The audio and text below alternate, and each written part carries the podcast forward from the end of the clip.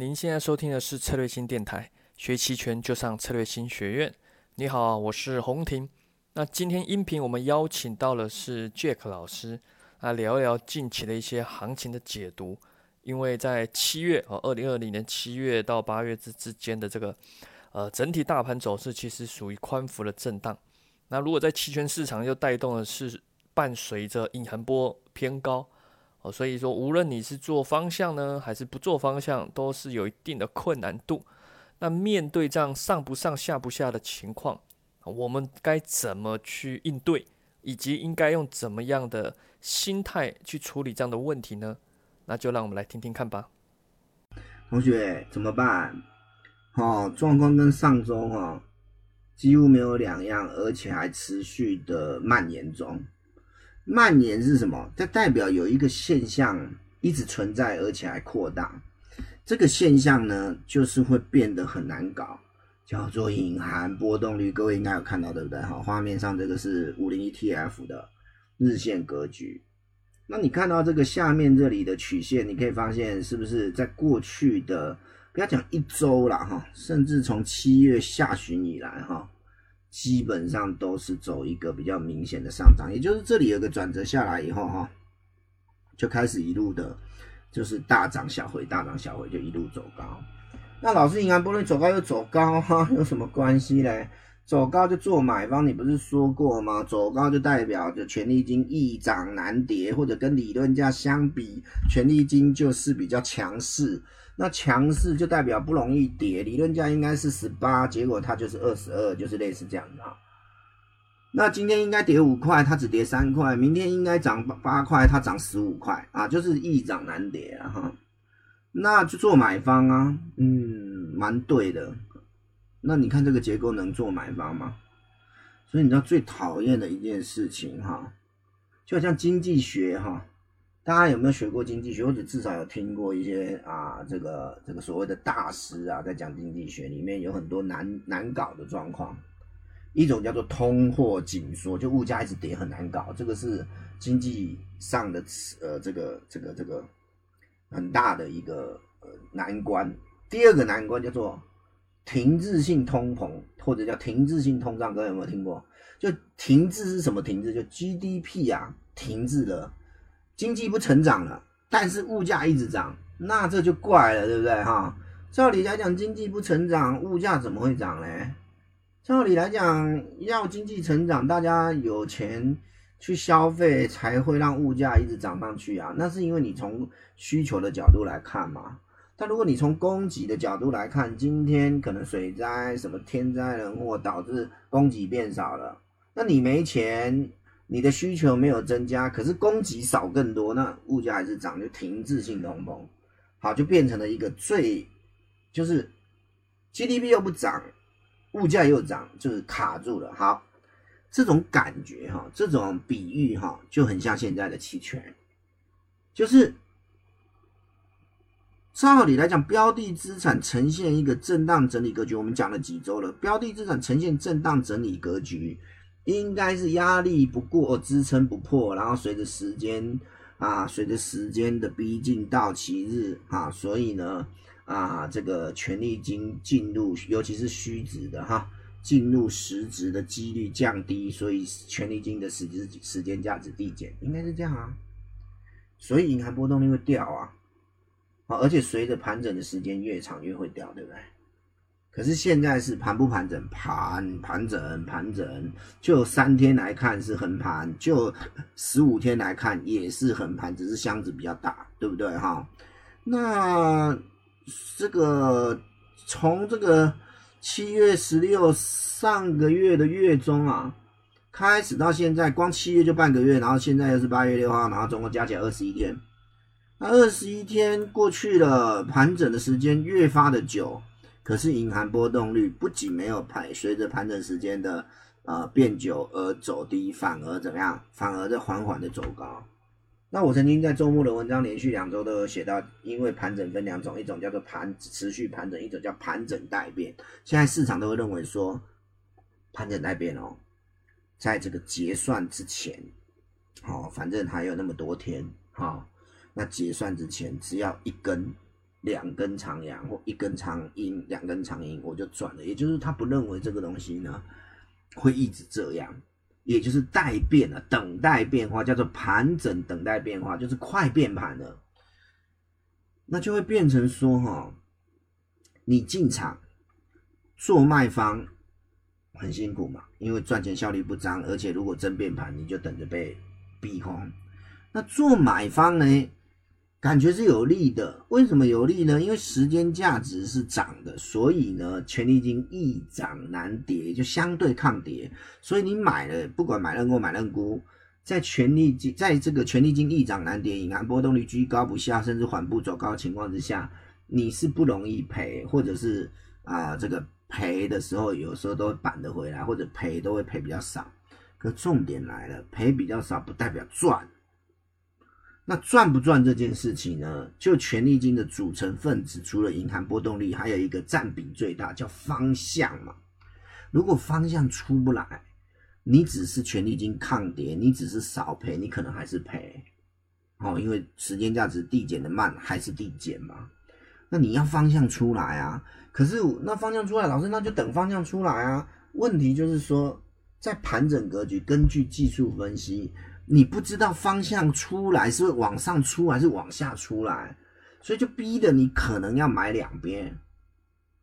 那你买一边就已经不知道时间点会什么时候发动，只是市场这样预期而已。市场预期又不一定是对的哈，有时候预期消失，那银行波动率就跌超快哈。那市场不一定是对的，然后方向也不知道是哪一边，所以你买两边风险也很大。换句话说，敲钟了啊！美国开盘了是吧？好，你看。换句话说哈，你今天做什么策略哈？做买方策略有顾虑，做卖方策略有顾虑，搞到最后非常难。可能价差策略还可以一点点啊，还好一点。但如果是四大基础策略，我觉得非常难。老师曾经心动哈，因为我有同学知道我是后来这个呃呃资金都移到了沪深三百哈，我曾经心动，心动什么？就来这里嘞，就这个礼拜一是吧哈，来这里了。那来这里的，你看这中间都是涨涨涨涨涨，只有一天收阴，然后又两天又涨上来，又带跳空缺口，对不对？然后权利金又开始收复喽。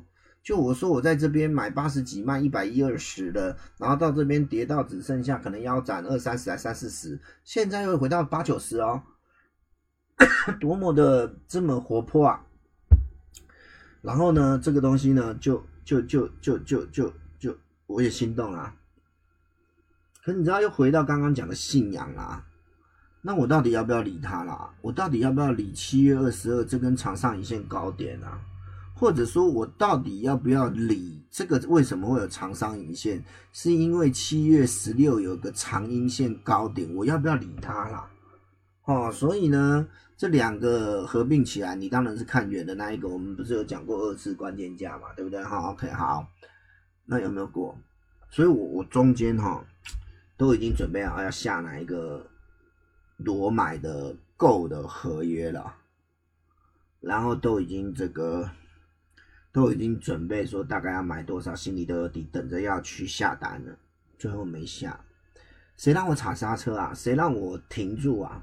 忍住这个念头不冲动啊？就我的信仰啊，我技术面的，对不对？那我是不是要等收盘怎样？收盘过这个七月二十二的高点才叫做底部形态？这还这还不算。左边这里四八七八的一坨的这个压力区，我都假设不算它。我这个底部如果成立了以后，我有足够的本钱去跟它做对抗，因为这个底是大的，这个头是小的，是吧？问题是底出不来啊！你刚刚的假设什么小头大底什么之类的，那也要有底啊。那你这里没过，我讲的过是收盘过哈，到今天为止都没过，所以我忍住不下单。同学，这个就是为什么要学技巧。事实上，我下单也许会有一点浮盈，但是问题是，那个浮盈绝对不是我在下单之前想追求的的的多寡，肯定是只有蝇头小利，甚至可能是浮亏，甚至这中间都有打下来。虽然最后也留了下影线，但是呢，打下来你就造成部位的压力嘛？为什么？因为这里如果没过哈，然后打下来，最后没有拉出下影线，而是扎实的阴线。有没有同学还在问什么？什么？是不是有人问叶星弃阴？我说是不是要等收盘啊？对不对？好，OK，好。那那那那这个这个这个这个就变成说，我还说那个呃呃不够大，哈，那个叫做阳阴线不够大，哈，是某个品种，哈。那那我的我们就是要等收盘，不管什么品种，不管什么技巧，技术面就是说要等收盘嘛。那我是日线格局，我就是等三点嘛，对不对？哈，所以呢，我就忍住。那所以你也不能做空。原来老师他会不会从箱顶过不去以后就一个下来，变成箱顶往箱底走？当然是有可能啊，当然有可能。问题是呢，迹象不明显，因为它就走平，走平有机会就是走一走以后就上去了。哦，那走平有机会，当然就是守不住又下来了。时间不知道，方向不知道，那怎么办？那就是得等啊。连卖方都不敢有，因为如果你卖方这几天可能，哎，啊，假设啦哈，带点方向赚点小钱哦，时间价值还是就是减的慢还是减哈，赚点小钱哦，那那那一根有幅度的出来，方向不对，全部吐回去。好，那所以呢，怎么办？最后的结论就亮着，持续攻守到现在啊。你我愿意，我不愿意。我就算赚那种很慢的时间价值，我都是赚哎。可是现在的情况是，即使你要赚那个很慢的时间价值哈，你都有足够的风险意识，认为这个钱可能赚有命赚没命花了，讲的夸张一点啦哈。那所以就变成说，卡在一个十字路关口。好的话，怎么跟上礼拜四讲的一样，就就差不多了啊。上礼拜四没有，上礼拜四在这里，那现在在这里更是十字关口。为什么？压力横亘在前，过了以后海阔天空，但是不过下来也是有很大的空间到箱底的距离。那请问一下，如果是这样子的话，现在在十字路口，这个人来到了十字路口。你不知道他要直走还是要左转还是要右转？为什么有？为什么还有直走？他们可能继续混啊，混混有可能嘛？有可能嘛？对不对哈？所以三种都有可能十字路口。那我问你，你要在这个时候搏他走哪一个方向吗？你要搏他走哪个方向吗？不好吧？因为你的几率充其量就只有三三分之一对啊哈。那我可不可以这样子哈？我可不可以在有机足够的迹象显示它可能要走这个方向，我去再来买够多一点的时候再来买够，或者是它明明有这个迹象显示出它可能要往箱底去了，我再来买估。然后呢，如果都没有迹象啊，像这种都拉出影线，盘中有希望，收盘全失望的这一种哈，那有没有可能这样的继续这样子？那我就空手，是不是可以啊？是不是可以？啊，那就对了。那那这样讲，用另外一个方式来呈现、来表达、来做思维，结果还是得出一个结论，就空手了。老师，那空手手不痒吗？不是，我手痒啊。钱放在那边也都闲置啊。但是问题是我进场不是为了赔钱呢，也不是为了赌一把，我进场是为了赚钱。那没把握都怎么进场呢？做什么都没把握嘞。做什么我都没把握哎，做卖方卖够嘞，卖估嘞，双卖嘞没把握；做买方买够嘞，买估嘞没把握。老师，那做垂直价差，以现在这种状况去做垂直价差，是虚值的垂直价差一样都等于带方向，只是你赔的比较少而已吗？做实值的垂直价差没利润。什么叫实值的垂直价差？比如说你在下面。架一个牛市，跟在上面架一个熊市，这个叫做实值。也就是说，你抓架一个牛市，所以它都不动哦，或者动的幅度，行情动的幅度不够大，你都是到期都全拿。同样道理，你在上面架一个熊市，只要这个行情都不动，也不用也不用真的是跌哈，只要都不动哈，或者涨哈也没关系，不要涨太多，最后收盘还在这个这个这个。垂直价差的这个价格之下，你都赚钱，这么好的生意，利润一定低啦，哦，几乎没漏了啦，哦，所以呢，就会变成说哈，你想做垂直价差哈，稳当的垂直价差也没有获利空间的啦，你还得考虑交易成本呢，还有点差，最讨厌的是点差，就是说我今天进场可能呢，因为这流动性不像五零 ETF 那么好，可能买家跟卖家之间差比较多，所以我进场的时候呢，两因为你垂直价差要两一买一卖进场嘛，每一买。也会损失到点点差，一卖也损失掉点差。等到你要出场，你又是一买一卖，又损失掉两次的点差，那来回就四次的点差加四加加加上手续费，你到到到底这这样划不划得来啊？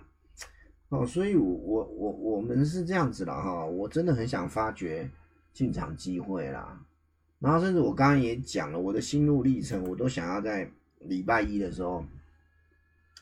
进场去买够啊，买哪一个够，我都想好了，要买多少钱，我都想好了。可是问题是，你就发现呢，没有，你自己找不到进场的依据，而且接下来三天就是在佐证你的看法是对的。我的天呐，不能搞哎，是不是？所以同学，你有机会你告诉我你会怎么做好不好？假设是这个品种，当然不同的品种有不同的看法，所以怪不得最近同学开始又在讲商品期货了，是吧？因为金融期权就搞不出个所以然来啦。看这个五零啊，哈，所以是走平，是走平啊。那五那沪深三百指数都已经走平了，那五一零三零零肯定也走平啊，一五九九一九肯定也走平啊。这个东西就是相关联性很高的嘛。只是说一个是 ETF，一个是指数而已嘛，哈，所以就变成说啊，假设我们不讲商品期权啊，不讲商品期货，不讲商品期权，只讲金融的，像过去的实盘课一样，不用讲啊，老师，这个三分钟就讲完了，走平不用做空手，等待变盘，讲完了，不是三分钟嘛，三十秒都不用，对不对？好，好，那怎么办？行情是等出来的哦。行情不是你拼出来的哦，所以就持续观察它，有机会再做，但是千万不要硬做，要持续观察，持续观察哈。OK，好，好了，音频就到这边。那如果想学习更多 Jack 老师的一些技术分析啊、K 线战法的一些课程，欢迎上策略星学院网站，或是到策略星公众号。那我和 Jack 老师。今年啊，可能是唯一一次在八月底的时候要在上海办这个线下的培训班啊，因为今年疫情比较特别，所以直到了现在才办。那这个是专专门针对期权的啊，教你怎么去做期权交易实战的一些判断方法，那各种策略解读也都会有哦，是两天的线下收费培训。